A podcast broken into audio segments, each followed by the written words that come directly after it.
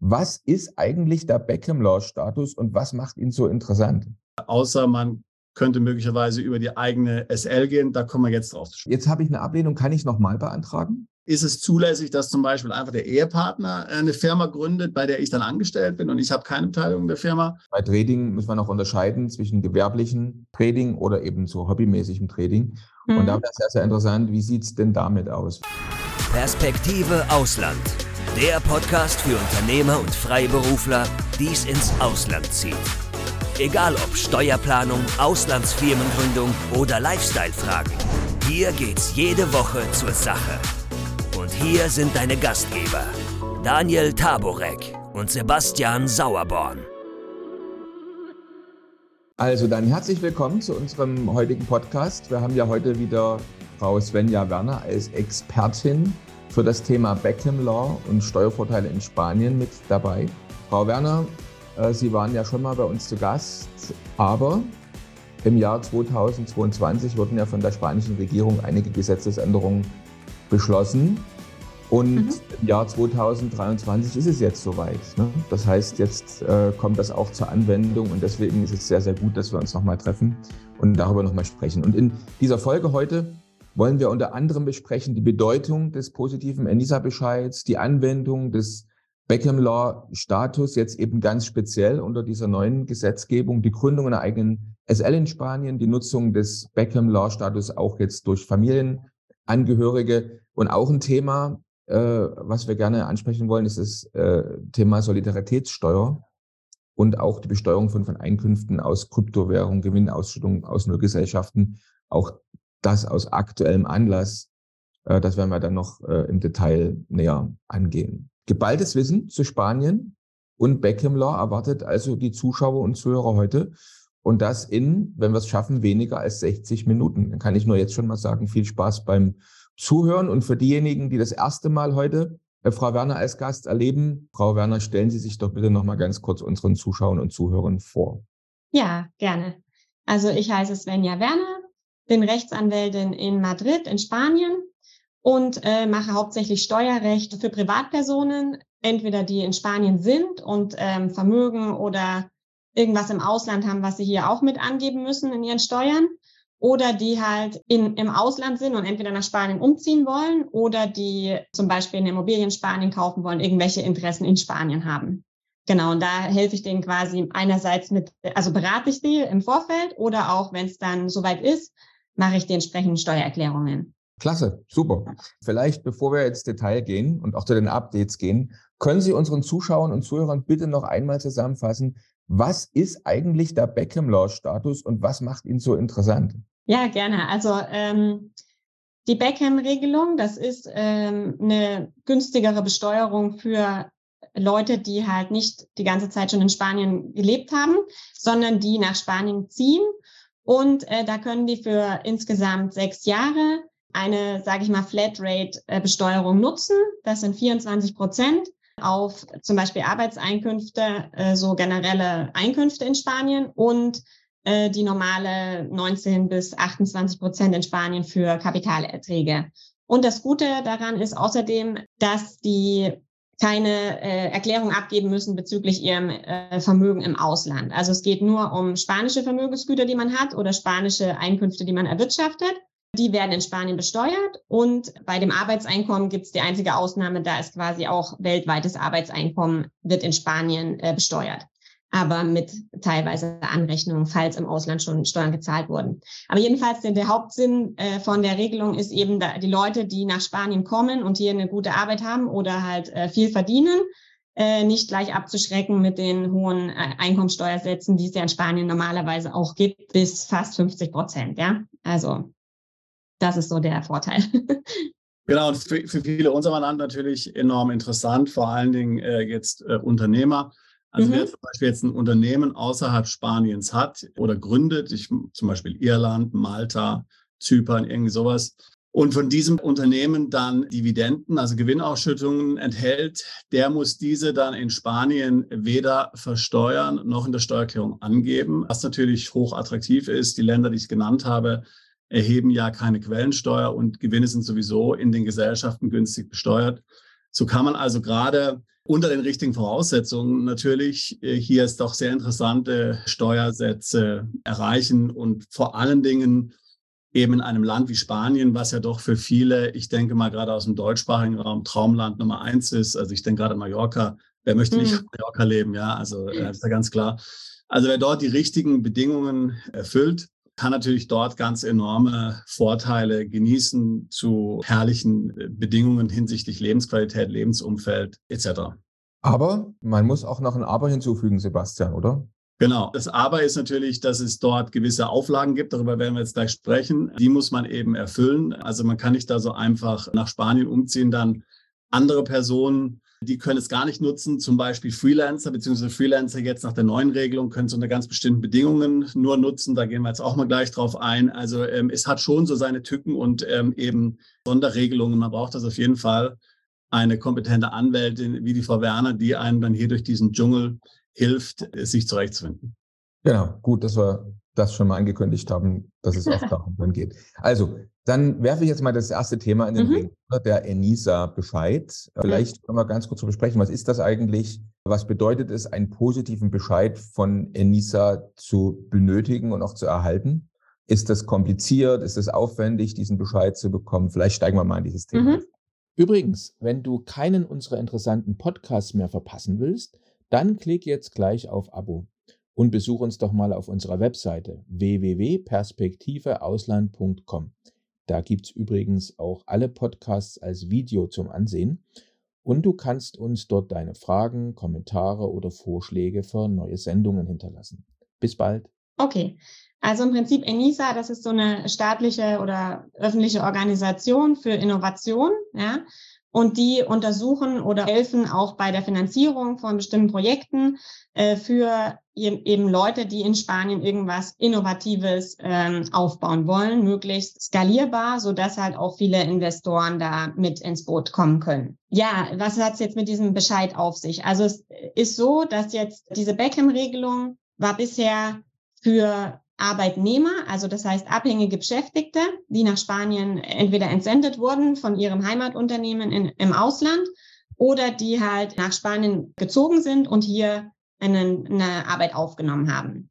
Oder auch die Geschäftsführer geworden sind in einem spanischen Unternehmen. Und was ist jetzt mit diesem ENISA-Bescheid ist, es gibt jetzt auch die Möglichkeit sozusagen für was der Herr Sauerborn schon gesagt hat, für Selbstständige diese Regelung zu nutzen, aber halt nur unter bestimmten Voraussetzungen. Und zwar eine Möglichkeit ist eben, dass man ein Wirtschaftsprojekt hat oder irgendeine Idee und die diesem Institut für Innovationsforschung vorstellt und die sagen einem, ja, das ist etwas Innovatives und hat für Spanien wirtschaftliche Vorteile. Das ist ein innovatives Projekt und damit kann man das dann auch nutzen, diese Beckham-Regelung, obwohl man quasi weder angestellt ist noch Geschäftsführer von einem Unternehmen. Jetzt genau, ist natürlich die Frage, ja, wie, wie geht das? Ist das einfach oder was weiß ich? Also ähm, um ehrlich zu sein, ich habe jetzt äh, keine persönliche Erfahrung mit diesem Antrag, weil das, was ein bisschen schade ist, halt bisher ist zwar die Gesetzesregelung da zu der Beckham-Änderung, das ist ja auch schon in, seit Dezember, Ende Dezember in Kraft getreten, aber wurde halt noch nicht verordnungsmäßig umgesetzt. Also das heißt, faktisch in der Praxis kann man diesen Antrag noch gar nicht dahingehend ausrichten, dass ich sage, ja, ich will das nutzen, weil ich jetzt eine innovative Tätigkeit hier mache in Spanien. Und deswegen kann ich nicht sagen, ob das äh, schnell geht, ob das einfach ist, was genau die Voraussetzungen sind. Ich kann nur sagen, es geht darum, Moment, ich will jetzt hier mal gerade schauen, äh, wo hatte ich das? Genau, also das heißt eben, ja, so eine unternehmerische Tätigkeit ähm, ist eine, die innovativ ist oder und äh, von speziellem äh, wirtschaftlichem Interesse für Spanien. So, und eben, um das zu klären, gibt es diesen Bescheid von diesem ENISA. Und dann, die nehmen in Betracht oder um das zu, ja, zu bewerten, ob das jetzt so eine Aktivität ist, geht es halt darum, wer ist der Antragsteller und also was hat der für einen Hintergrund, also für, für eine wirtschaftliche oder äh, seine persönliche Erfahrung, ja. Dann, äh, wie sehr ist der in das Projekt eingebunden und dann das Geschäftsmodell, also das muss halt das, das Projekt vorgestellt werden, was wird angeboten und wie wird es entwickelt wie wird es finanziert? Ist das jetzt was, was sozusagen für die spanische Wirtschaft einen Mehrwert bietet? Und welche welche Möglichkeiten gibt es eben für Investoren. Äh, klingt auch irgendwo, als hätte man sich das von dem UK-Innovatorenvisum ein bisschen abgeschrieben. Ach ja, okay. Oder äh, Sebastian, da haben wir auch schon ja, mal. Ja. Genau, genau, genau. Frau Werner, ich habe jetzt nochmal hier äh, zwei Fragen. Mhm. Also man sagt ja doch immer grundsätzlich, beim Beckham Law ist doch immer der, die Situation letztlich, dass man, dass die Einkünfte letztlich nicht aus einer spanischen Betriebsstätte generiert werden können. Ja? Ist das jetzt hier letztlich als Ausnahme zu betrachten oder muss man ja. hier letztlich sehen, es geht hier um Personen letztlich, die zwar ein solches Unternehmen initiieren, äh, aber dann letztlich für die Einkünfte, die, daraus, die sie daraus generieren, die ganz normalen spanischen Steuern bezahlen und nur auf ihre Auslandseinkünfte dann eben möglicherweise die Beckham-Law-Regelung in Anspruch nehmen. Also genau, also grundsätzlich darf man, wenn man unter der Beckham-Regelung ist, keine äh, Einkünfte aus Betriebsstätte haben. Ja, und das ist sozusagen eine Ausnahme. Also es ist immer noch nach wie vor die Regelung, dass man keine Einkünfte aus einer Betriebsstätte bekommen darf, mit Ausnahme der voraus, also der vorgesehenen Fälle eben als äh, ökonomische Aktivität, so wie, wie wir es jetzt gerade besprochen haben. Oder das mit dem, was die zweite Möglichkeit wäre, als Selbstständiger das zu nutzen, wenn man für ein Start-up, ein spanisches Start-up arbeitet und daraus eben seine Einkünfte erzielt. Also für ein spanisches Start-up als, aber nicht als normaler Angestellter, daher sowieso, sondern auch als sozusagen externer Mitforschender, der irgendwie was, also mehr für die Firma bietet oder also Fortbildungen sowas macht. Genau, das genau, sind die zwei heißt, Ausnahmen. Also das ist theoretisch ist es immer noch so, man darf keine Einkünfte aus einer spanischen Betriebsstätte erzielen. Ausnahme, wenn man unter dieser Voraussetzung das Beckham-Regelung, die Beckham-Regelung nutzt, dann ist das sozusagen mit in Ordnung. Ja, das heißt, Aber man würde die Einkünfte daraus trotzdem so versteuern mit den 24 Prozent. Ja. Das heißt also, angesprochen sollen sich hier im Grunde, sage ich jetzt mal, würden sich jetzt hier Personen fühlen, jetzt aus Technologie, Startups, Biotech mhm. äh, und so weiter oder auch Fintech. Ähm, aber jetzt, ich kann jetzt nicht zum Beispiel sagen, ich ziehe nach Spanien um, mache dann ein Poolreinigungsunternehmen auf oder eine Autowerkstatt oder sowas. Das wäre unter normaler Voraussetzung nicht innovativ genug. Genau, ja, würde ich auch so sehen. Also, das wäre jetzt, würde mich jetzt überraschen, wenn das jetzt was denn, wäre, was Sie dann akzeptieren. Du machst das mit genmanipulierten Bakterien. ja, genau. vielleicht dann. Oder mit AI und Robotern, wer weiß, genau. Ja. So. genau. Also klingt, muss ich trotzdem sagen, klingt relativ kompliziert. Also man kann es irgendwie nicht auf einen Bierdeckel schreiben. Ich äh, finde halt, es ist halt so unvorhersehbar, ja. Also ich kann das alles vorstellen und dann kriege ich den Bescheid ja oder nein. Und wenn es nein ist, was mache ich dann, ja? Weil dann normalerweise bin ich schon hergezogen, weil vorher darf man, kann man sich gar nicht, kann man das nicht beantragen. Also ich kann nicht vom Ausland aus mein Projekt vorstellen und dann sozusagen herziehen, je nach Bescheid. Sondern die Beckham-Regelung muss ich sozusagen schon beantragen oder kann ich erst beantragen, wenn ich in Spanien schon bin. Das mhm. ist dann natürlich schlecht. So, und in der Zeit ähm, muss ich dann aber auch schon einen normalen, also muss ich mich angemeldet haben und einen Aufenthaltstitel äh, äh, irgendwas be beantragt haben in der Antragszeit. Wie läuft das? Naja, also ich muss, äh, zumindest brauche ich eine Anschrift, an der ich gemeldet bin. Und ich brauche eine Steuernummer, damit ich halt überhaupt äh, zugeordnet werden kann. Genau, das sind die zwei Hauptsachen, würde ich mal sagen. Also wie lange muss, also äh, mhm. Prozess ist mal plastisch. Mhm. Jemand zieht jetzt um, mitunter ist das ja auch für eine Familie ein ganz schönes äh, Projekt, wenn ich jetzt Kind und Kegel, äh, Katze und Hund mitbringe sozusagen. Mhm. Und äh, jetzt komme ich da an. Und bevor ich jetzt also diesen Antrag äh, ausfüllen und abgeben kann, muss ich eine Steuernummer beantragt haben und muss, äh, klar, in irgendeiner Art und Weise muss ich mir eine Wohnung gemietet, mhm. gekauft, was auch immer haben. Mhm viel Zeit braucht denn das in Spanien, bis ich eine Steuernummer habe? Weil es gibt ja Länder, da dauert alleine das ja schon äh, länger als einen Monat. Ja, das ist auch äh, nicht so einfach leider. Also es kommt immer darauf an, äh, unter welchen Voraussetzungen man kommt. Ja, also meistens sage ich jetzt mal als Arbeitnehmer, als abhängiger Beschäftigter geht das schneller, weil die das dann halt ähm, ja eher zuweisen oder über die Firmen quasi die Firma macht dann die Beantragung.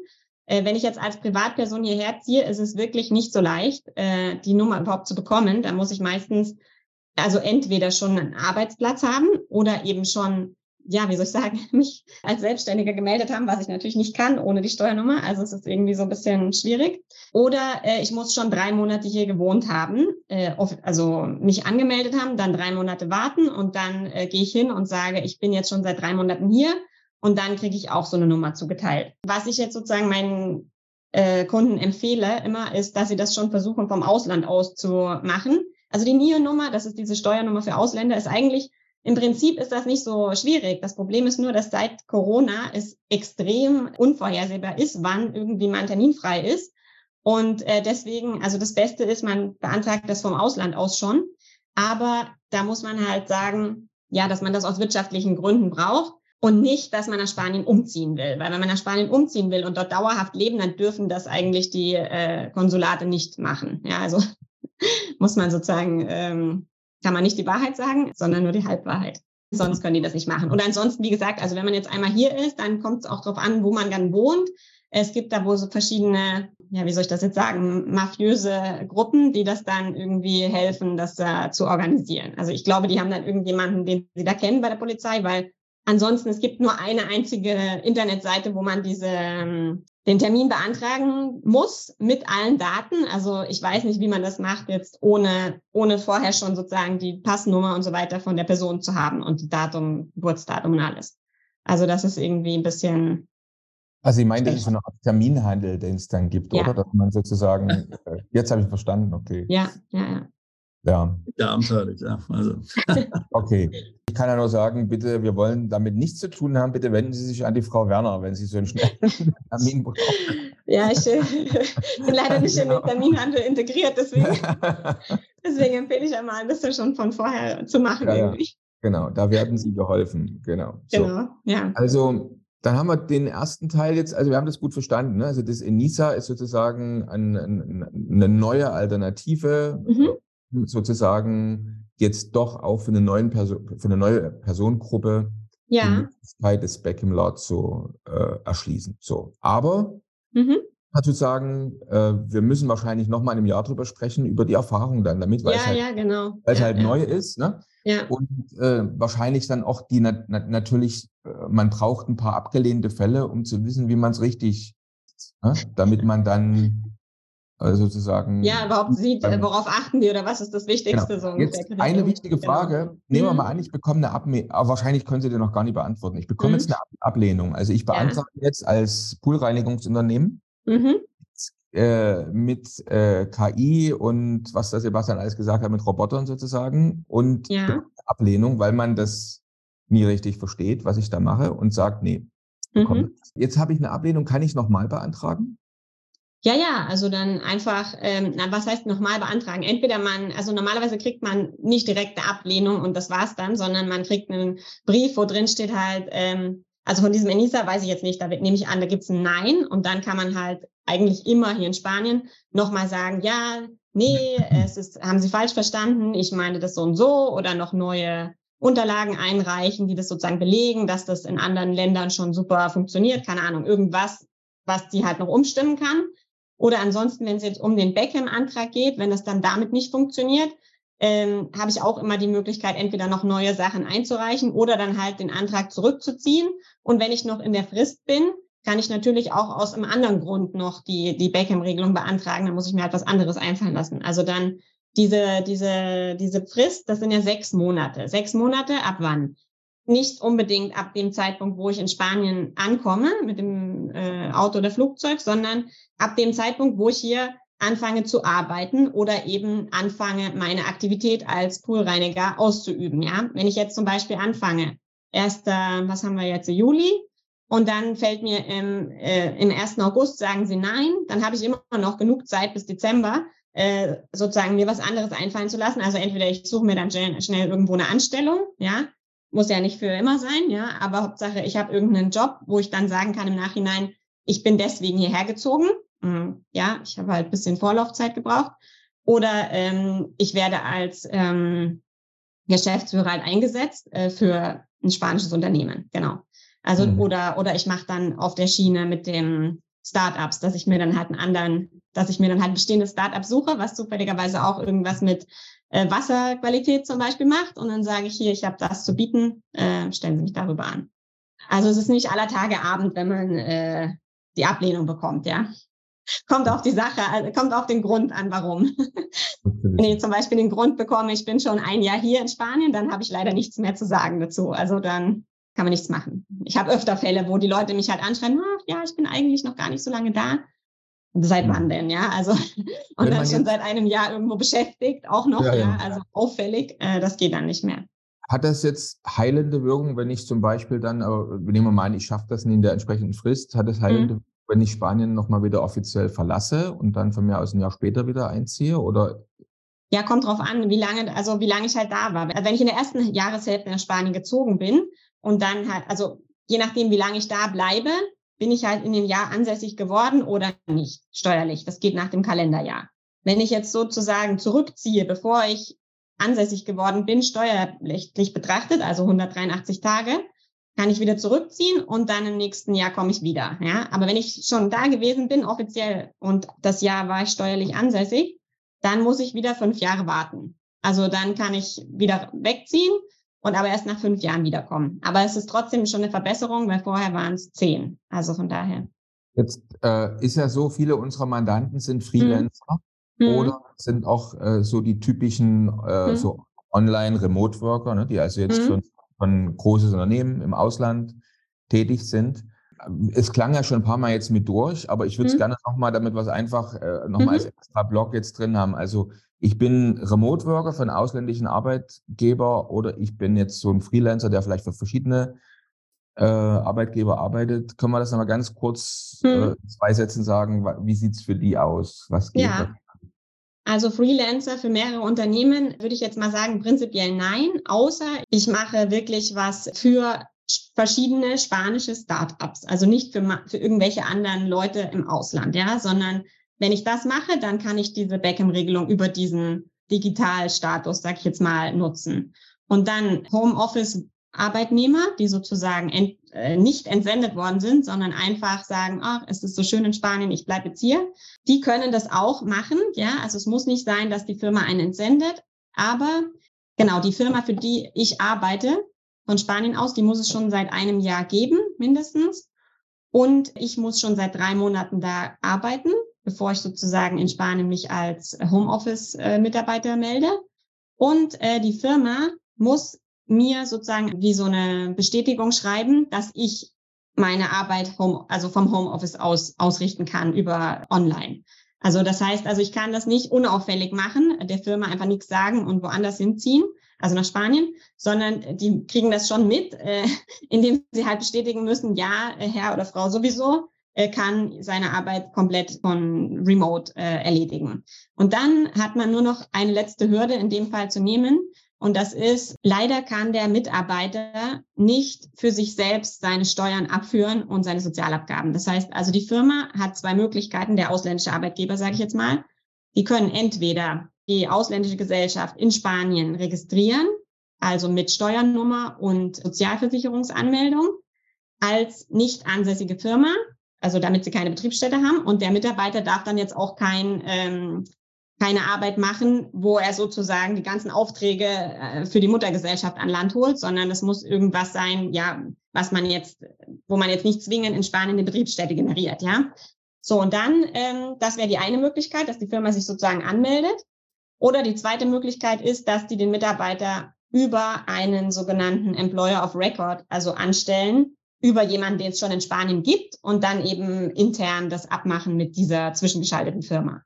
Das würde ich jetzt mal sagen, weil als, wie gesagt, also ich kann zwar von hier aus arbeiten, brauche auch nicht unbedingt die Entsendung, was ja manchmal auch schwierig ist, äh, dass die Firma sozusagen mh, mm, sich irgendwas da ja, wie soll ich sagen, entweder es gibt halt wirklich einen wirtschaftlichen Vorteil, dass die Person hier ist, oder es gibt halt keinen, ja, sondern die will einfach hier von hier aus arbeiten. Und dann ist das die einzige Möglichkeit. Entweder die Firma meldet sich, das ist halt ein einmaliger Setup-Prozess, äh, ja, es ist auch nicht so unglaublich kompliziert, ja, aber es gibt halt Firmen, je nach Firmengröße haben die halt da, also machen die das halt mit oder machen es halt nicht mit. Und wenn die halt das nicht mitmachen, würde ich sagen, die einzige andere Variante ist, dass man sich dann halt über so eine spanische Firma, die quasi diese Mitarbeiteranstellungen macht, anstellen lässt. So ein Employer of Record sozusagen. Genau. Ja, ja genau, genau. Ja, aber ich, ich wollte mal sagen, also wie gesagt, ist noch ganz wichtig, glaube ich, für jeden zu verstehen. Mhm. Wir reden hier nur von Festangestellten, ja. Wir reden gleich noch über Freiberufler, ja. aber hier geht es tatsächlich nur um Festangestellte, ja. Und man wird sich natürlich, wie Frau Werner schon gesagt hat, also man muss hier mit dem Arbeitgeber in einem Boot sitzen und vielfach wird es natürlich um Personen geben, zum Beispiel wo vielleicht der Ehepartner in Spanien arbeitet und, und dann letztlich mal einen guten Grund hat, auch nach Spanien zu gehen und dann eben der Arbeitgeber dann eben im, im Grunde genommen einem erlaubt, hier von Spanien aus zu arbeiten, weil man möglicherweise wichtig für das mhm. Unternehmen ist. Ja, also mhm. wenn ich jetzt natürlich dem Arbeitgeber etwas bedeutet, meine Mitarbeit wichtig genug ist, dann wird der Arbeitgeber gerade in der heutigen Zeit mir ja ein gewisses Stück äh, entgegenkommen und sagen, okay, ich erlaube dir, dass mhm. du jetzt Spanien aus arbeitest, ohne dass ich dich als Arbeitgeber dorthin entsendet habe. Das ist ja hier der, mhm. der Punkt. Es handelt sich nicht um eine ähm, Entsendung. Das heißt also, wäre das zum Beispiel eine Dienstleistung, die, die Sie übernehmen, jetzt den ausländischen Arbeitgeber hier in Spanien bei den Behörden zu registrieren, dass der eine Betriebsnummer bekommt äh, und sowas? Mhm. Oder äh, wäre das was, das Sie, die Mandanten unterstützen könnten? Ja?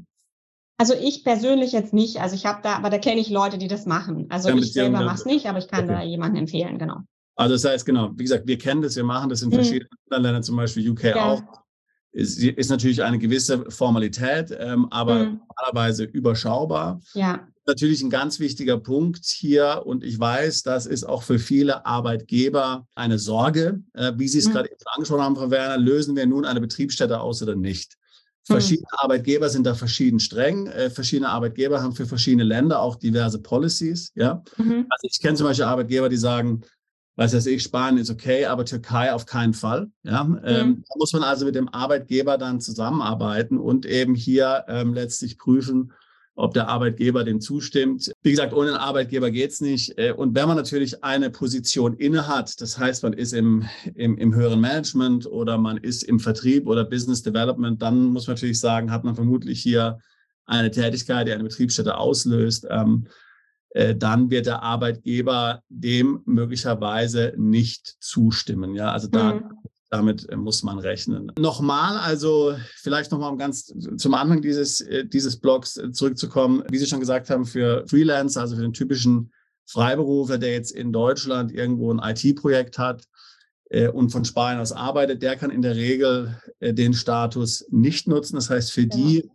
auf die bezieht sich diese Regelung nicht. Aber ich könnte, wie Sie es vorhin gesagt haben, wenn ich jetzt als Freelancer, zum Beispiel als Softwareentwickler für spanische Startups auf freiberuflicher Basis arbeite, dann könnte ich wiederum äh, den, den Status nutzen. Gibt es da irgendwelche Kriterien? Muss ich es irgendwie nachweisen, äh, wer meine ja. Auftraggeber sind oder wie funktioniert das? Ja, das muss man auf jeden Fall dann nachweisen.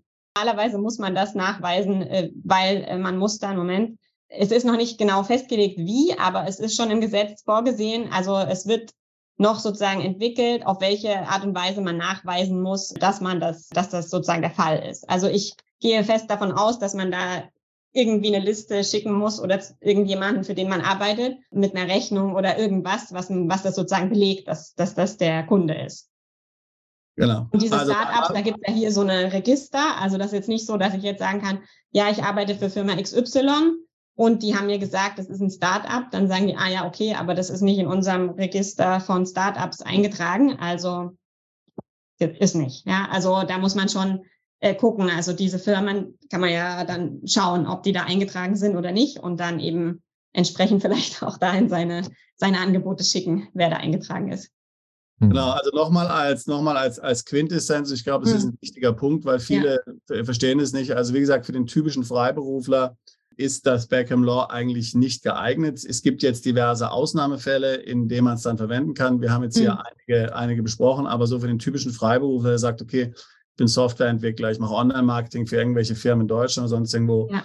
macht es einfach von Spanien aus. Ähm, das funktioniert nicht, außer man könnte möglicherweise über die eigene SL gehen. Da kommen wir jetzt drauf zu sprechen. Mhm.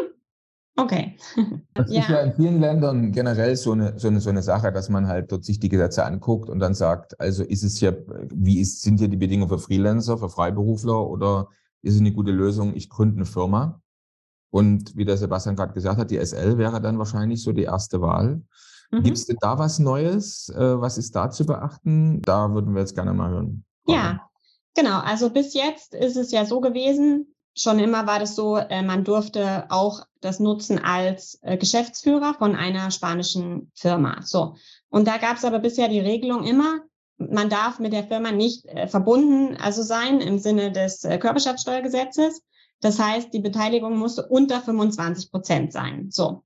Und jetzt in der neuen, in dem neuen Gesetz oder in dem abgeänderten äh, Paragraph steht jetzt halt drin, ähm, man kann als Geschäftsführer das nutzen. Und wenn es sich um eine Vermögensverwaltungsgesellschaft handelt, dann muss die Beteiligung weiterhin unter 25 Prozent sein. Das heißt, äh, sozusagen im Umkehrschluss, wenn ich eine Firma habe, die wirklich wirtschaftlich aktiv ist und nicht nur äh, Anteile von irgendwas anderem verwaltet, oder dann äh, kann ich das auch nutzen, wenn ich über 25 Prozent halte. Und es gibt auch mehrere solche ähm, verbindlichen Anfragen vom, beim Finanzamt schon, wo das sozusagen bestätigt wurde, dass auch bei Beteiligung über 25 Prozent äh, das möglich ist, diesen äh, Status zu nutzen, solange man auch die anderen Voraussetzungen erfüllt. Also das heißt, wegen der dieser Geschäftsführertätigkeit eben nach Spanien zieht. Meistens ist das so das äh, wichtigste Kriterium. Ja? Also dass man nicht schon hier ist seit drei Jahren und sich dann überlegt, ich mache jetzt mal eine Firma auf, sondern dass man halt das von vornherein so plant und deswegen hierher zieht. Das also das wäre auf jeden Fall jetzt eine, eine Möglichkeit, ja. Ich gründe meine Gesellschaft, das dauert halt bis, also kommt drauf an, äh, es geht jetzt vielleicht nicht von heute auf morgen, aber es ist auf jeden Fall in sechs Monaten machbar, die man ja Zeit hat. Und dann äh, kriege ich erstmal über diesen Geschäftsführerstatus meine, meine Beckham-Regelung. Und dann ist die Frage, die, die nächste, letzte Voraussetzung ist ja immer, dass mit der keine Einkünfte aus der spanischen Betriebsstätte. Und da ist dann halt die Frage, wie ist das jetzt zu verstehen? Ja, also da gab es jetzt noch keine Antwort drauf. Aber ich finde es ein bisschen schwierig, wenn ich, ähm, also kommt drauf an, wenn ich jetzt sozusagen nur Geschäftsführer bin, wenn jetzt die Firma, was, was ist jetzt mit den Gewinnen sozusagen? Ob ich das dann wieder rausschmeißt, das ich bin da ein bisschen skeptisch, ehrlich gesagt, irgendwie, wie ich das jetzt so, ja, zu verstehen habe. Weil, es ist jetzt die Frage, ist das eine Option? Weil äh, Sebastian hat von uns auch gesagt, es ist halt eigentlich keine richtige Option momentan für Freelancer, ne? Nee. Mhm. Da dieses Backend Law so. Und ist das jetzt, jetzt komme ich als Freelancer hin und ist das eine, mhm. eine Sache, wo man, wo man jetzt einen Freelancer beraten kann, okay, gründe dann deine SL und dann klappt das alles? Oder entstehen dadurch andere Nachteile? Das heißt, man sagt, es ist eigentlich keine Lösung für einen Freelancer, jetzt hinzukommen, eine Ein-Mann- SL zu, zu gründen, äh, weil man vielleicht auch jetzt noch gar nicht die, die, die Folgen äh, abschätzen hm. kann, die es auf einer anderen Seite dann hat. Oder ich weiß nicht, Sebastian, was du noch vielleicht dazu äh, ergänzen kannst zu meiner Fragestellung.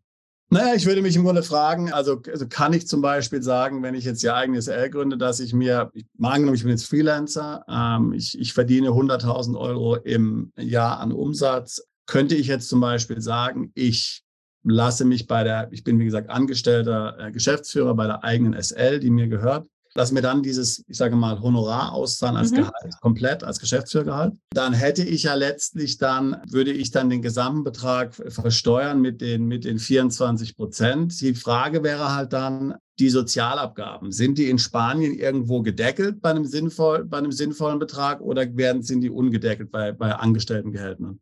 Nee, die sind gedeckelt. Also das Maximum ist jetzt, glaube ich, 4.500 als Basis und darauf zahlt man die Firma, glaube ich, 31 Prozent und der Mitarbeiter ungefähr 6, 7, zwischen 6 und 7. Maximal kann man sagen, 1500 im Monat würde man Sozialabgaben bezahlen. Ja.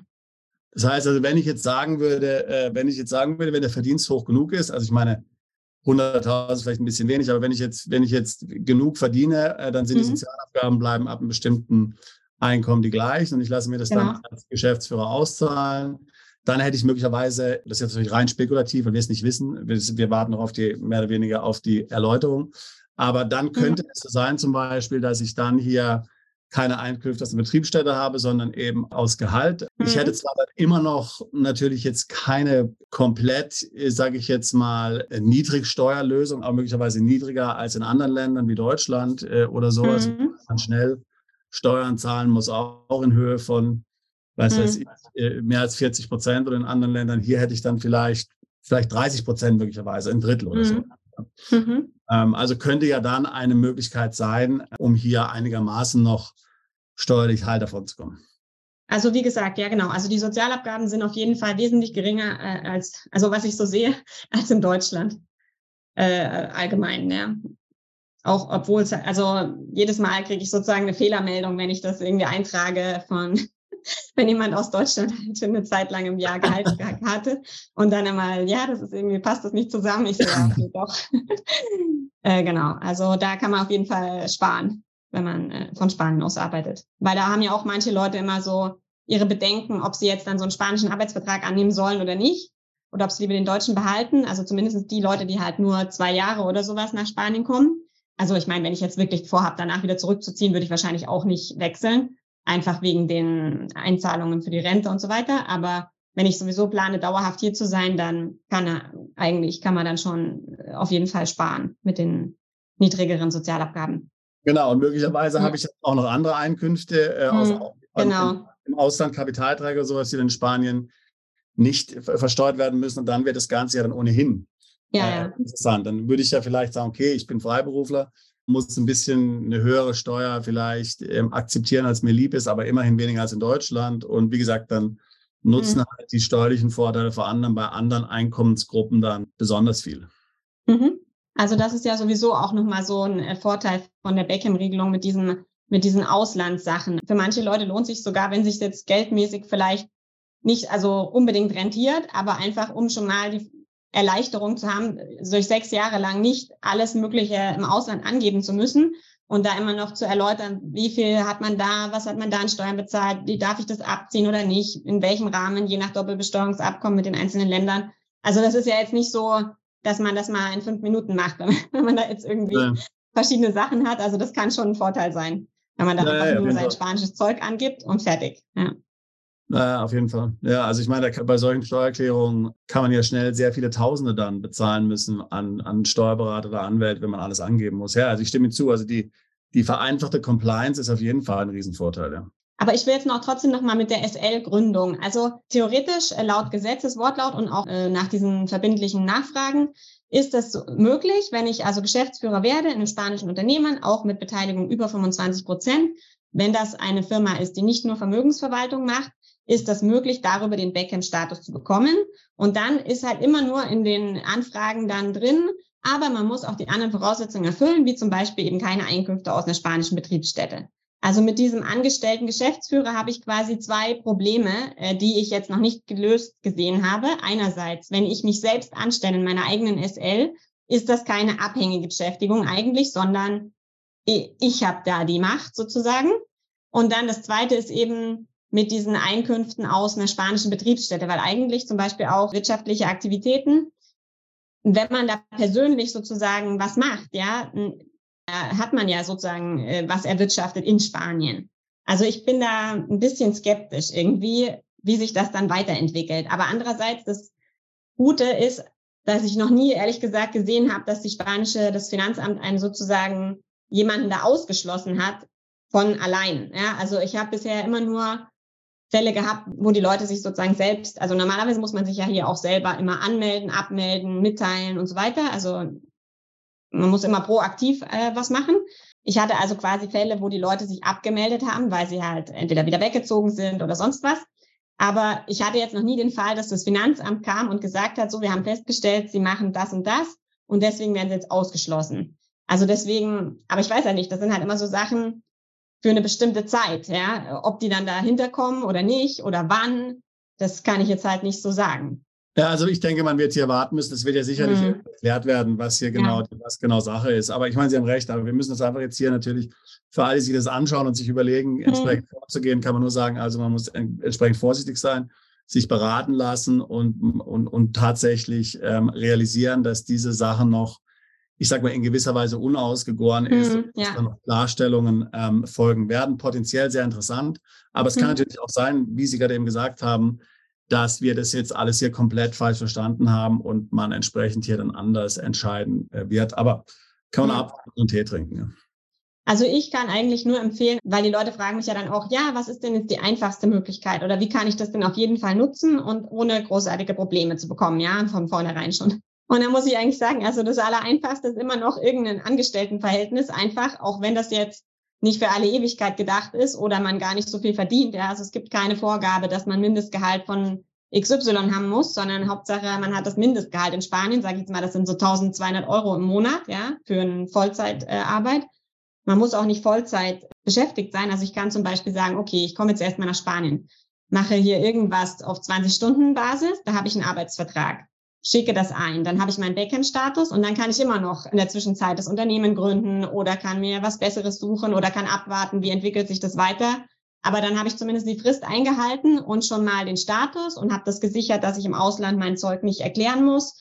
Und genau, also das, das würde ich dann immer einfach empfehlen. Und die meisten Leute jetzt, Herr Sauerborn, ich weiß ja nicht, also meistens diese Unternehmer, die jetzt irgendwie in das Land wechseln, die kennen ja auch andere, die schon da sind oder sonst was, ja. Und da ist immer irgendwie die Möglichkeit, dass da ein jemand sozusagen anstellt, äh, ja, ja. auch wenn das nicht Absolut. auf Dauer gedacht ist, ja. Sie haben völlig recht. Also genau. Wir haben jetzt sogar auch schon irgendwie Mandanten gehabt, die haben sich gegenseitig angestellt. Ja, also ja, genau. das ist ganz interessant. Also ähm, aber eine Frage dazu auch, äh, ist es zulässig, dass zum Beispiel einfach der Ehepartner äh, eine Firma gründet, bei der ich dann angestellt bin und ich habe keine Beteiligung der Firma? Oder wäre also das zulässig? Ja, also das ist im Prinzip, also das bringt nichts. Also wenn ich verheiratet bin, dann nicht. Also nur, also wie sagt man da jetzt, äh, Lebenspartner, das geht. Aber wenn das jetzt mein Ehemann oder Ehefrau ist, dann nicht, weil das ist dann verbunden. Also das zählt quasi zusammen, die Beteiligungen. Okay. Genau, ja.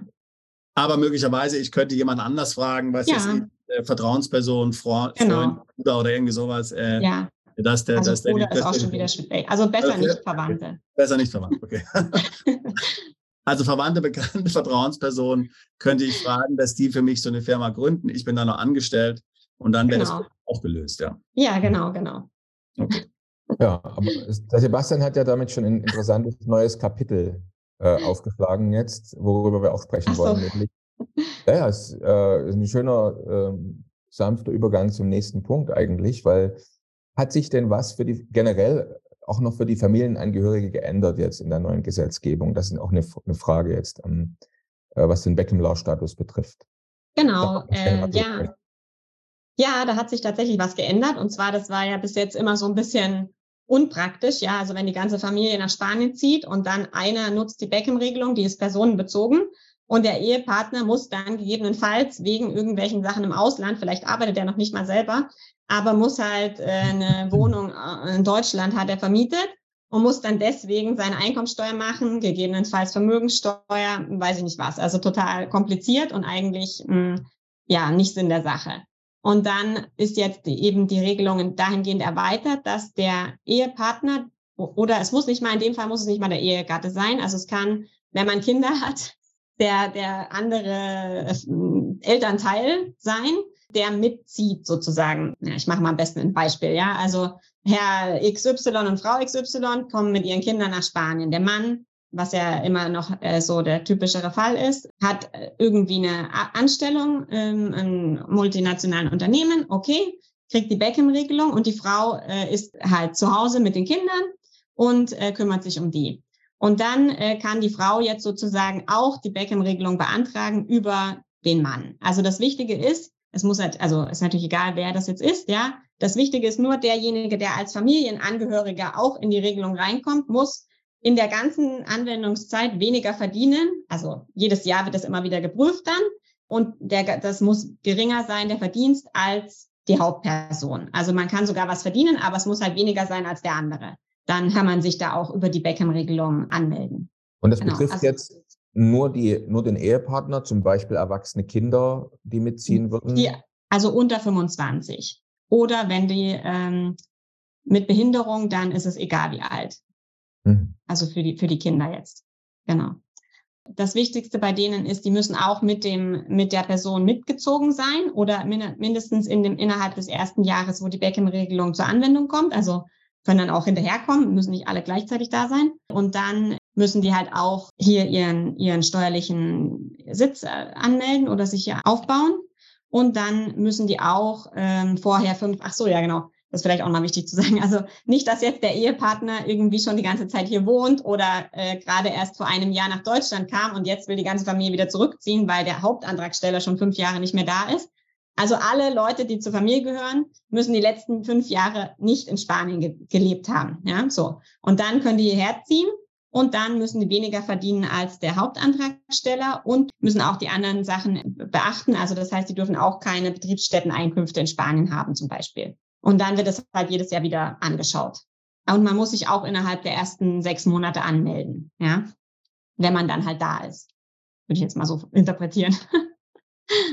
Sebastian, du hast, habe ich gerade ein Schmunzeln gesehen in deinem Gesicht oder äh, keine Ahnung? War, nee, nee, ich, ich habe nur, ähm, ich habe nur immer daran gedacht, wie, wie, wie komplex immer diese Regelungen sind. Ja, ich meine, es ist ja nicht in Spanien so, es ist ja in vielen Ländern so. Also das mhm. Alter der Kinder ist entscheidend und dieses und jenes. Also man kann nur sagen, man braucht einen guten Anwalt oder Steuerberater, äh, ja. wie Frau Werner, wenn man sich hier durch diesen Dschungel da irgendwie durchkämpfen will, was erlaubt ist und was nicht erlaubt ist. Stichwort Solidaritätssteuer.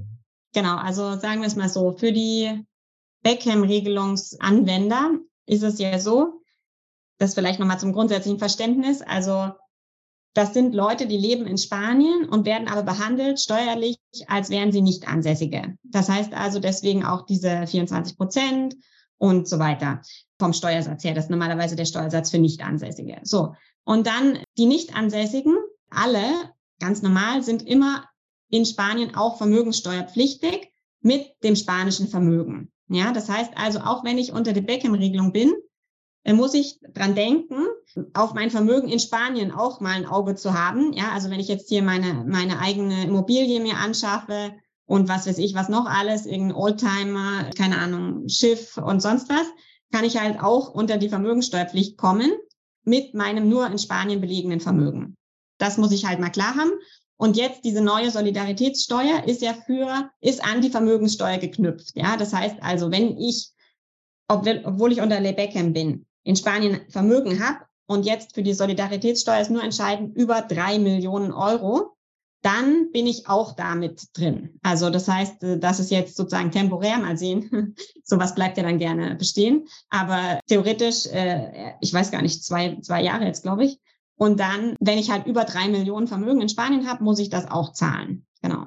Genau, aber wichtiger Punkt, ganz wichtiger Punkt hier für alle, man fällt unter die spanische Vermögensteuer. Diese Solidaritätssteuer ist jetzt was Neues. Beides ist aber nur letztlich relevant, wenn man in, in Spanien belegendes Vermögen hat. Viele werden natürlich Immobilien haben. Und wir sprechen hier nämlich an, Frau Werner, immer, immer von Nettovermögen. Ja, das heißt, wenn ich eine Immobilie habe, die fünf Millionen wert ist, aber die Finanzierung ist 4,5 Millionen, dann würde möglicherweise der Freibetrag da noch gelten. Nee, nee tatsächlich nicht. Also ähm, das ist äh, sozusagen irrelevant, ob ich das schon finanziert habe oder nicht. Also hier die, die ganz normale Hypothek wird nicht abgezogen. Also das geht um Brutto sozusagen. Also außer ich habe irgendwas, was wirklich jetzt schon, keine Ahnung, die aus der Immobilie wird irgendwas bezahlt, was ich verpflichten, keine Ahnung, irgendjemanden, weiß ich gar nicht, was, was ich da jetzt für ein Beispiel mehr ausdenken soll. Auf jeden Fall, also normal ist dann die fünf Millionen in dem Fall entscheidend. Ja, da kriege ich noch, wenn ich da drinnen wohne, äh, kriege ich vielleicht noch einen Abzug, äh, 300.000 normalerweise für äh, Hauptwohnsitz. Das war's dann aber. Also da bin ich trotzdem noch ziemlich weit oben. Ja, gut, dass wir gefragt ja. haben. Ja. also das heißt dann die, ähm, äh, sagen Sie nochmal, der, der Freibetrag bei der Vermögenssteuer in Spanien ist wie viel? Äh, normalerweise 700.000, also für auch für Anwender von der Beckham-Regelung. Und dann ähm, die Vermögenssteuer ist ja in Spanien auch regional unterschiedlich. Und mhm. dann kommt es darauf an, für die Beckham-Law-Anwender, die können auch die Regelung nutzen von der, von der Provinz, wo sie quasi wohnen. Das ist zum Beispiel für Leute in Madrid, weil also jede Region kann sozusagen eigene Freibeträge nochmal festlegen höhere oder niedrigere, aber die meisten haben wenn dann niedrigere. Also die, die, das, der Hauptwohnsitz, wo ich wohne, 300.000. Und dann nach, je nach Vermögen, dann werden halt noch abgezogen, je nachdem, wo ich wohne, zum Beispiel 500.000 oder 700.000. Das sind die normalen äh, Beträge. Und dann zum Beispiel gibt es ja in verschiedenen Regionen auch eine generelle äh, Vermögensteuererlass. Ja, das heißt also, wenn ich jetzt mein ganzes Vermögen da angebe, kommt raus zu zahlen zum Beispiel 2000 Euro und dann wohne ich in Madrid und dann kommt raus null. Also da muss ich nichts bezahlen. In dem Fall kommt es dann nur darauf an, wenn ich, also muss ich das nur abgeben, wenn mein Vermögen in dem Fall über zwei Millionen ist. Also die Vermögenssteuer ist ein bisschen, ja, wie soll ich sagen, irgendwie ein bisschen schlecht greifbar, weil also es gibt die, die Abgabepflicht für Leute, die entweder zahlen müssen also nachdem man das berechnet hat, sieht man, muss ich zahlen oder muss ich nicht zahlen. Muss ich zahlen, dann muss ich eine abgeben. Wenn ich nicht zahlen muss, muss ich nur abgeben, wenn mein Vermögen über zwei Millionen ist. Und dann kommen wir noch auf die Stufe mit den drei Millionen, wäre dann halt das zusätzliche für diesen äh, Solidaritätszuschlag, sage ich jetzt mal. Und können Sie uns mal irgendwie so eine Hausnummer geben? Also jetzt vielleicht bei einer Million Vermögen. Ich habe jetzt ein Haus, mhm. einen Million Wert. Äh, was ist da so ungefähr die Vermögensteuer? Wo muss das errechnen? Von, reden wir jetzt von ein paar Tausend oder reden wir jetzt von Zehntausenden? Nee, nee, so viel ist es nicht. Ja, also eine Million ist so ungefähr ein Prozent. Also. Okay, also doch 10.000, ja. Ja. Aber wie gesagt, also man muss ja dann noch ungefähr eine Million auch abziehen von den 300.000 und diese 700.000 normalerweise. Also wir können gerne mal ein Beispiel machen äh, und dann ist es vielleicht einfacher. Wir blenden mal ein paar Beispiele ein, das ist gut, ja. Genau, okay. Ja, Aber im Grunde was, also im Grunde genommen was, was man sagen muss, okay, ist also ist jetzt nicht so kritisch, ja. Also normalerweise, wie gesagt, für die Beckham-Regelungsanwender ist es eigentlich nicht so äh, schwierig. Man muss halt nur in, in Betracht ziehen, was habe ich in Spanien. Genau, genau. Und, und dann muss ich gucken, zwei oder drei und dann, wenn ich drüber bin, muss ich was unternehmen. Alles ja. drunter ist ja sowieso äh, sozusagen irrelevant.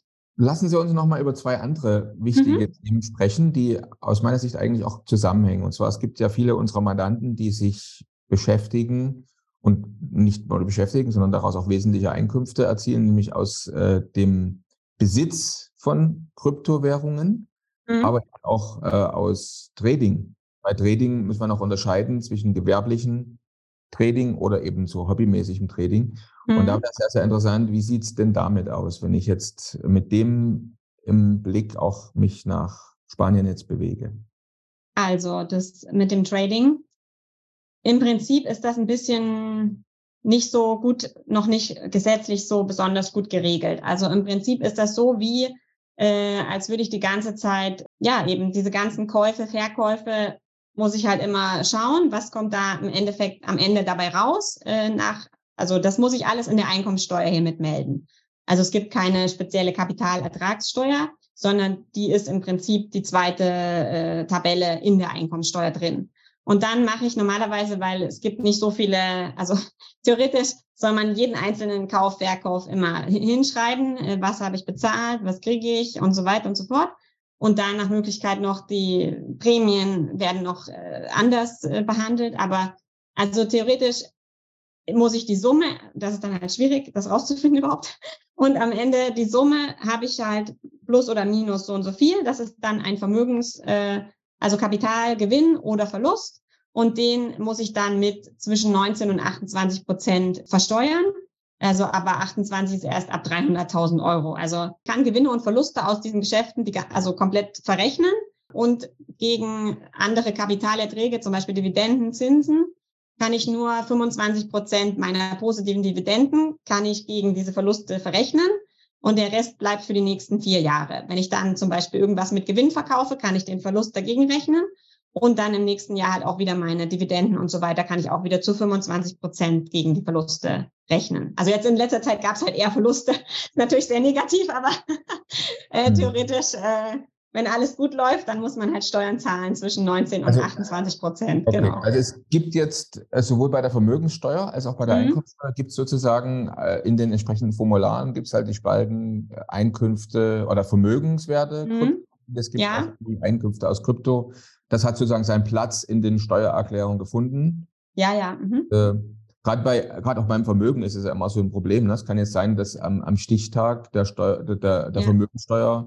Vermögensteuererklärung habe ich da irgendwie noch zwei Millionen und morgen haben wir nur noch 300.000. So, ja, so genau. Das ist eine Sache, die kann man beim Boot, beim Oldtimer und bei einer Immobilie nicht so in der Form passieren. Ja, was stimmt. Dazu führt, ja. dass viele äh, auch gerne Länder bevorzugen, wo die wo das Kryptovermögen eigentlich komplett ausgeblendet wird, ne, zum Beispiel. Ja, nee, also das ist schon hier ähm, also mit drin. Also der kann man jetzt nicht, aber es gibt jetzt keinen äh, mit dem, weil es geht ja immer darum, gewerblich oder privat. Also das ist halt ein bisschen schwierig. Also hier eine, eine gewerbliche Tätigkeit, solange ich nichts für jemanden anders mache, also sozusagen, sondern nur für mich ist das irgendwie immer privat, ja, egal, äh, ob ich damit jetzt nichts verdiene oder eine Million. Ja, also das ist immer äh, in meiner Einkommensteuer mit drin, außer ich mache das dann halt über eine Firma und die macht dann halt, aber die hat ja dann normalerweise halt irgendwelche Kunden. Ja, das ist ja dann wieder ein bisschen anders. Aber genau, wir, sollten dann, wir sollten schon im Grunde ja erwähnen, dass ich mhm. ja, wenn ich jetzt, wenn ich jetzt äh, Beckham Law Nutzer bin und jetzt im Grunde genommen auf keinen Fall das natürlich von Spanien aus gewerblich mache, sondern nur letztlich mhm. für die eigene Vermögensverwaltung und alle meine Depots, Aktien, Wertpapiere, Kryptowährungen sind alle im Ausland, sind nicht in mhm. Dann muss ich natürlich nicht mit auf die spanische Steuererklärung genau. aufnehmen oder, oder dort versteuern. Es ist halt nur ein Problem, zum Beispiel bei Krypto, wann ist Spanien berührt? Also ganz sicher natürlich, hm. wenn ich eine spanische Exchange verwende. Ja. Oder wenn ich irgendein spanisches Wallet verwende. Ja. Genau. Oder wenn ich auch, ja, ähm, Sie hatten schon mal gesagt, wenn ich zum Beispiel irgendwie jetzt ähm, auch lokal bei mir auf dem Hardware-Wallet, ähm, in, also ja. jetzt am Computer habe einen USB-Stick, ja. und da ist mhm. mein Wallet drauf, ja. dann ist auch spanischer Boden berührt und damit bin ich auch in der spanischen äh, Steuerpflicht drin. Ja. Richtig, genau. Ja. Also und zwar, und, Sie hatten, und ich glaube, es ist ja so, das hatten Sie das letzte Mal gesagt ja schon, also mhm. vieles ist auch noch nicht so hundertprozentig klar bei Krypto. Das heißt, sind alles jetzt nur Annäherungen, die wir hier machen, ja, wie man im mhm. Grunde genommen diese Dinge äh, möglicherweise sieht, ja, aber ich glaube, die Grundsätze, solange alles im Ausland ist und in Spanien im Grunde nichts ausgelöst wird und es keine Berührungspunkte ja. in Spanien gibt und ich, wie gesagt, nur gelegentlich hier trade im Rahmen der in persönlichen Vermögensverwaltung, mhm. wäre das mit Beckham Law Status komplett außen vor. Ja, würde ich auch so sagen. Genau. Ja, mit den Krypto, es gibt ja hier zum Beispiel auch so ein ähm, Steuererklärung für Auslandsvermögen, was jetzt die Beckham Law Anwender nicht machen müssen. Und da gab es jetzt auch schon seit Jahren, soll da eigentlich äh, eingeführt werden, eben dass Krypto äh, auch mit erklärt wird, Kryptowährungen. Und es wurde halt immer, immer wieder verschoben. Und ich glaube, es liegt genau daran, halt zu sagen, wo ist das denn überhaupt, ja? Und, und dann ist es natürlich auch schwierig, ähm, jemandem dann zu sagen, ja, das hätten sie mit angeben müssen. Also äh, dann muss es halt schon auffällig sein, dass es in Spanien ist, so wie, wie Sie jetzt gesagt haben. Also Wallet hier, Stick hier und so weiter. Genau, oder, oder Depot in Spanien. Ich habe auch ja. letztens einem Kunden gesagt, nein, bitte keine spanische ISIN-Nummer und kein spanisches Depot. Also das ist schon mal ja, das Wichtigste. ganz wichtig, klar. Also, also ganz klar, das spanische Anlagen natürlich auf keinen Fall, ja, ist klar. Ja. Ist, ja.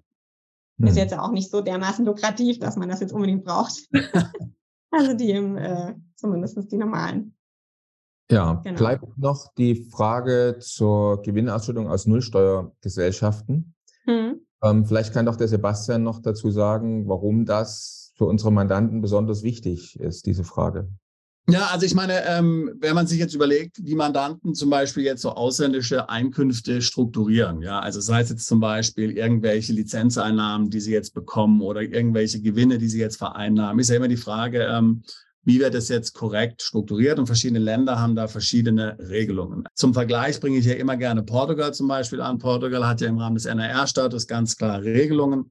Also diese Länder sind auf der Blacklist äh, und wenn du jetzt eine Firma hast, weiß das ich, auf dem BVI oder in Panama und du bekommst von der Gewinnausschüttung, dann sind die nicht steuerfrei in Portugal. So, ganz klassisch natürlich bisher, bevor jetzt Dubai oder die UAE hier die Körperschaftssteuer eingeführt haben, war das natürlich immer eine, äh, manchmal eine bittere Pille zu schlucken. Da sind nämlich Leute dann, die haben die Dubai-Firma gegründet, sind nach Portugal umgezogen, um dann festzustellen, das ist nicht kompatibel, kann man also die ganze Struktur wieder wegschmeißen. Mhm. Ähm, so, jetzt die Frage war, ähm, hat Spanien hier auch ähm, spezifische Regelungen, was solche möglichen Gestaltungen im Ausland anbelangt? Wir können jetzt mal das Betriebsstättenthema mhm. außen vor lassen und man davon ausgehen, es gibt in Spanien keine Betriebsstätte, die Mandanten haben das so gemacht, dass das dass es im Ausland Geschäftsführer gibt und so weiter und so fort. Ja. Gibt es da in Spanien auch solche Regelungen, ähnlich wie in Portugal, oder ist man da letztlich, wird es nicht weiter definiert? Also es wird nicht weiter definiert. Also die, die Regelung, äh, es geht nur darum, in Spanien, also das wird immer auf das äh, Gesetz für äh, Einkommenssteuer für Nichtansässige sozusagen verwiesen. Und dann kommt es eben darauf an, ist das in Spanien erwirtschaftet oder nicht. Ja, so. Und dann, wenn wenn das da nicht in irgendeinen Paragraph fällt, wo das in Spanien erwirtschaftet ist, dann ist es eben nicht hier erwirtschaftet, ja. Also es gibt keinen irgendwie Anhang bezüglich dieser Regelung oder in dem Fall gilt auch das als in Spanien, das gibt's nur bezüglich Arbeitseinkommen. Deswegen diese ganzen Regelungen mit den, mit den Ausschüttungen und so weiter, das muss man sich eigentlich anschauen auf der Ebene der Doppelbesteuerungsabkommen, weil da manchmal Ausschlüsse sind, äh, zumindestens mit Deutschland zum Beispiel schon, da müsste, müsste man quasi den konkreten, das konkrete Land sich anschauen, ob es da in den Doppelbesteuerungsabkommen so eine Ausnahmeregelung gibt oder irgendeinen Zusatz zu den Abkommen, so ein Protokoll, wo drin steht, wer unter dieser Spezialregelung ist äh, für Nicht-Ansässige in Spanien, also Beckham, der kann nicht das nutzen aus dem Doppelbesteuerungsabkommen zum Beispiel. Und ja, genau. Das ist ein ganz wichtiger ja. Punkt, den Sie ansprechen aus Deutschland. Also Das ja. heißt, wer zum Beispiel an einer deutschen GmbH beteiligt ist, der muss natürlich dann und nutzt Back im Law, der muss dann voll in Deutschland die, sage ich mal, die Gewinnausschüttung versteuern mit Abgeltungssteuer, mhm. weil Deutschland sagt, okay, wenn Spanien nicht besteuern will, dann besteuern wir eben. Ja, ja genau. Ja. Ja, deswegen, also nicht für jeden lohnt sich das, also so vom Geld her. Ja, ich habe also ja. mehrere Leute, wo ich dann sage, ja, natürlich können Sie das annehmen, aber im Prinzip bringt's nichts. Also, weil wenn Sie weiterhin das Geld, also die deutsche GmbH soll bleiben, äh, dann äh, nützt das jetzt nichts. Also ich kriege das gleiche Geld nicht günstiger als hier in Spanien, als es vorher auch schon war und muss nur halt hier noch, noch mehr angeben. also da, ja, manche, manche, bei manchen Leuten lohnt sich nicht. Also je nachdem, wie halt die Struktur ist. Wenn ich alles im Ausland aufgelöst habe und hier in Spanien sozusagen meinen meinen Mittelpunkt habe, dann habe ich das Problem nicht. Aber wenn ich jetzt schon, keine Ahnung, mit anderen Leuten zusammen eine GmbH habe in Deutschland, und da kann ich jetzt nicht so einfach raus, dann muss es nicht unbedingt von Vorteil sein, äh, ökonomisch betrachtet, dass ich den, den Beckham-Status jetzt kriege. Da ist es vielleicht sogar sinnvoller, ich bin normal ansässig, also je nach Einkommenshöhe, und, und kann dann wenigstens die Steuer voll anrechnen oder, oder mir zurückholen aus dem anderen Land. Genau. Man ist jetzt also in gewisser Weise, wir hatten darüber auch ein separates Video gemacht über den ganzen Fall mit Shakira und so. Man ist jetzt da äh, ja le leicht aufgeschreckt als Ausländer und so. Äh, sind jetzt die spanischen Steuerbehörden bei allen Ausländern in Spanien, die jetzt gut verdienen, so aggressiv wie bei Shakira? Oder ist das jetzt wirklich nur, weil sie jetzt eben so eine ganz bekannte Celebrity ist? Aber ansonsten wird da jetzt eigentlich im Grunde bei den Beckham Law Usern nicht groß nach, nachgefragt, was da passiert. Also ich würde mal sagen, es ist, weil sie so äh, bekannt ist. Also das ist jetzt nicht bei jedem äh, Ausländer, dass da irgendwie alles in Frage gestellt wird und irgendwelche Prüfungen durchgeführt werden oder also nee. Also aus meiner Erfahrung nicht. Ich meine, der Beckham-Status ist ja auch ein normaler anerkannter Status, ja. Also das heißt, da bin ich ja nicht irgendwie inoffiziell in Spanien. Bei Shakira ist es halt so, Künstler können das nicht nutzen. Und sie hat dann gesagt, sie wohnt, also sie lebt nicht in Spanien, sondern äh, ich glaube in Miami oder auf den Bahamas. Und das Bahamas. Äh, konnte sie halt nicht äh, nachweisen. Oder dann hatte sie ja noch ein paar, also eben Mitarbeiter, die sie halt anscheinend, ich weiß es nicht so genau, aber die Mitarbeiter haben sie halt dann hier in Spanien verklagt, weil sie halt, keine Ahnung, nicht bezahlt hat, was weiß ich. Äh, auf jeden Fall. Und das ist dann natürlich auch schon mal sehr schlecht, wenn ich irgendwelche Mitarbeiter habe, die sagen, ich bin die ganze Zeit hier und dann permanent Fotos mit meinen Kindern und meinem Mann. Also dann ist natürlich, ja, schwierig ja, und, dann zu sagen, ich bin nicht hier. Ja, sie äh, war ja mehr als 200 Tage in ja. den drei Jahren jeweils in Spanien. Also ich meine, wie ist da Ihre Prognose? Also ich meine, sie hatte jetzt ja die Einigung abgelehnt mit den Steuerbehörden. November ist der Gerichtstermin. Also, da kann, also äh, ich weiß nicht, das sieht ja aus, wie wenn sie ins Gefängnis gehen würde. ja, also ich äh, weiß nicht. Also in Ihrem Fall finde ich es jetzt ziemlich, mm, ja, offensichtlich, dass es halt, äh, dass sie hier war. Also ich weiß nicht, was sie da jetzt noch für ein Assig aus dem Ärmel schütteln will, aber ja, ja, nee, aber wie gesagt, also ich würde jetzt nicht jeden Ausländer sagen, Hilfe, die Spanier sind ganz streng und, und äh, ständig hinterher. Äh, das ist nicht so der Fall. Also ich habe immer das Gefühl, wenn man mehr oder weniger eine Geschichte erzählt, die plausibel ist und äh, möglich, also vielleicht auch noch der Wahrheit entspricht, dann ist es am besten. Und wenn man ein bisschen kooperativ ist, dann ist man auch besser äh, dran, als wenn man jetzt sozusagen nicht zuarbeitet. Ja, also ich habe bessere Erfahrungen gemacht, wenn ich das sozusagen den Fall äh, dann nochmal so aufgestellt habe, schön irgendwie paar Tabellen und sozusagen so viel war da, das, das und wir haben dies und das gemacht. Und dann normalerweise ist es dann okay. Also, und wie gesagt, diese, diese Beckham-Regelungsanwender, ich meine, man gibt die Steuererklärung ab und die gucken halt, also im Prinzip meistens das Arbeitseinkommen. Okay, die Firma hat ja dann auch schon eine Meldung gemacht ans Finanzamt vorher, was, was hat wer verdient, wie viel habe ich einbehalten. Und wenn das übereinstimmt, dann ist äh, keine Rückfrage mehr. Und dann gucken die halt nur noch, wenn man, keine Ahnung, zum Beispiel von der Bank Zinsen bekommt, das kriegen die halt auch gemeldet, okay. Und wenn man jetzt halt noch Wohnungen in Spanien hat, die man vermietet, dann muss man halt auch gucken, ähm, dass man die da auch mit angibt, ja. Und ansonsten, ich weiß jetzt nicht, also die einzigen Fälle ist halt, wenn was nicht übereinstimmt. Also ich habe zum Beispiel angegeben, ich habe 50.000 verdient und meine Firma sagt, ich habe 100.000 verdient, dann kommt natürlich eine Rückfrage, ja, was, was mit dem Rest ist. Aber ansonsten wie gesagt, das Ausland muss man ja eh nicht erklären. Also ich hatte noch nichts, wo, wo jetzt irgendwie eine Nachfrage kam dazu irgendwas. Okay, so. Ja, gut zu wissen. Äh, jetzt ja. auch sozusagen die Erbschaft und die Schenkungssteuer. Wie sieht es denn da jetzt? Gibt es da was Neues oder ist alles so geblieben, wie es vorher war im Beckham Law?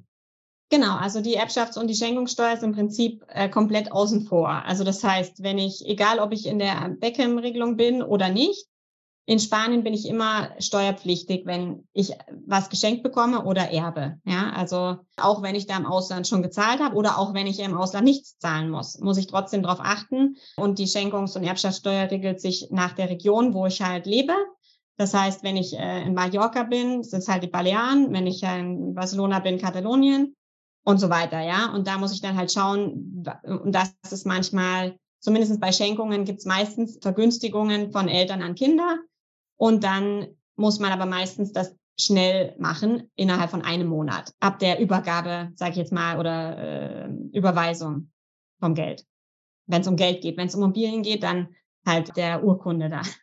Hm. Genau, ganz wichtiger Punkt, das würde ich jetzt ansprechen. Ja, also man muss natürlich auch immer wissen, dass ja vielfach Schenkungssteuer, Erbschaftssteuer auch ein Doppelsteuerungsabkommen nicht geregelt ist. Äh, gerade auch Deutschland hat nur mit sehr ja. wenigen Staaten diesbezüglich ein Abkommen. Ja, das heißt also, wie Sie schon gesagt haben, Vielfach muss man doppelt bezahlen. Man ist ja auch noch in Deutschland letztlich dann Erbschaft und Checkensteuerpflichtig in den ersten fünf Jahren, wenn man Deutschland verlässt. Mit der weiter beschränkten Steuerpflicht sogar zehn Jahre. Also das heißt, da gibt es auf jeden Fall dann Dinge, die man sich gut vorher dann anschauen muss und möglicherweise überlegen muss, wie man das Unternehmen strukturiert, beziehungsweise sein Vermögen strukturiert, meine ich jetzt mhm. Hinsichtlich, weiß ich, Stiftung oder, oder irgendwelche anderen Dinge. Also ganz wichtiger Punkt, selbst wenn man Beckham Law nutzen, da viele steuerliche Vorzüge in Anspruch nehmen kann, Schenkungssteuer und Erbschaftssteuer fällt nicht darunter. Also ich habe ja meistens den Fall, also die Spanier erkennen das schon an, wenn man im Ausland Steuern gezahlt hat da und rechnen das auch an. Das einzige Problem ist dann eben das Ursprungsland, also meistens Deutschland jetzt aus meinem, von meinen Mandanten. Und da ist halt, wenn die nicht, äh, dass die halt in Deutschland machen die dann immer die Schenkungen mit den 400.000 und zahlen nichts und hier dann plötzlich Überraschung, äh, doch. Also das ist dann halt, wenn ich dann nichts an, rechnen, nichts gezahlt habe, kann ich ja natürlich auch nichts anrechnen, leider. Ja. Mhm. Naja, guter Punkt noch. Genau. Aber das ist ja generell auch ein extra Thema, Thema auch mhm. ein extra Podcast vielleicht nochmal wert. Wie kann ich, wie kann ich sowas im Vorfeld eigentlich gut planen? Der Sebastian hat es gerade erwähnt. Wir haben auch schon in einigen Podcasts mhm. drüber gesprochen, haben auch einige Lösungen auf unseren Webseiten, äh, die wir da auch äh, Mandanten empfehlen können. Aber es galt ganz, ganz wichtig, lange vorher da mit einer guten Planung zu beginnen. Schön. Also, wir haben viel dazu gelernt. Es hat sogar länger als 60 Minuten gedauert. Das konnten wir nicht ganz einhalten. Eine Frage haben wir trotzdem noch zum Schluss. Wir sprechen ja oder haben ja auch heute viel über Menschen gesprochen, die es ins Ausland zieht, die auswandern und eben jetzt gerade heute zugehört haben, weil Spanien möglicherweise auf der Shortlist steht und vielleicht nicht nur wegen dem Beckham Law, sondern eben einfach, weil, weil es da schön ist. Es ist ja wahrscheinlich auch der Grund, weshalb Sie immer noch dort in Spanien sind, oder? Ich meine, ja. noch viele Gründe. Aber trotzdem wollen wir, äh, fragen wir eigentlich alle unsere Gäste immer, äh, wenn sie denn doch nochmal auswandern würden, welches Land hat es Ihnen denn angetan? Also wenn es jetzt doch nicht das schöne Spanien bleibt, wo würden Sie denn gerne nochmal hinziehen? Also ich habe wirklich kein irgendwie Traumland, wo ich gerne hinziehen möchte. Also wenn, dann würde ich, wenn ich nochmal umziehen müsste, dann würde ich wieder nach Deutschland ziehen, einfach weil, weil wegen der Familie. Aber ansonsten irgendwo anders, da keine Ahnung, nee, habe ich jetzt kein, kein spezielles Traumziel. Dann ist es also wirklich schön in Spanien, ne? Ja, ja, ja. Kann ich nur empfehlen. Sehr schön. Also dann kann ich nur sagen, vielen, vielen herzlichen Dank. Also wir haben ja schon heute angedeutet, wahrscheinlich gibt es äh, Grund, dann äh, in einigen Monaten, vielleicht in einem Jahr noch mal zu sprechen, wenn es mhm. ja noch die ersten Erfahrungen gibt jetzt ja. zur dieser neuen Gesetzgebung, sind wir natürlich sehr, sehr gespannt, auch im, im Namen unserer Mandanten und wir werden uns mhm. dann noch unterhalten. Gerne. Sehr gut, ja. Vielen Dank, Frau Werner. Ja, danke schön Ihnen auch. Ciao. Bis dann wieder. Bis zur nächsten Folge von Perspektive Ausland, der Podcast für alle Unternehmer, die es ins Ausland zieht.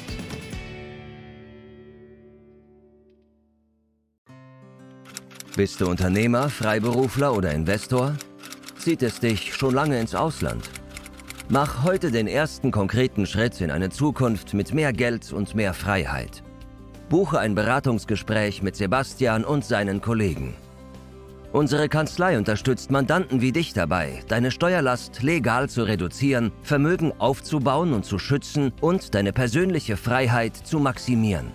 Profitiere jetzt von unserem Fachwissen und unserem Netzwerk. Gehe zu mandatierung.com und werde Mandant unserer Kanzlei.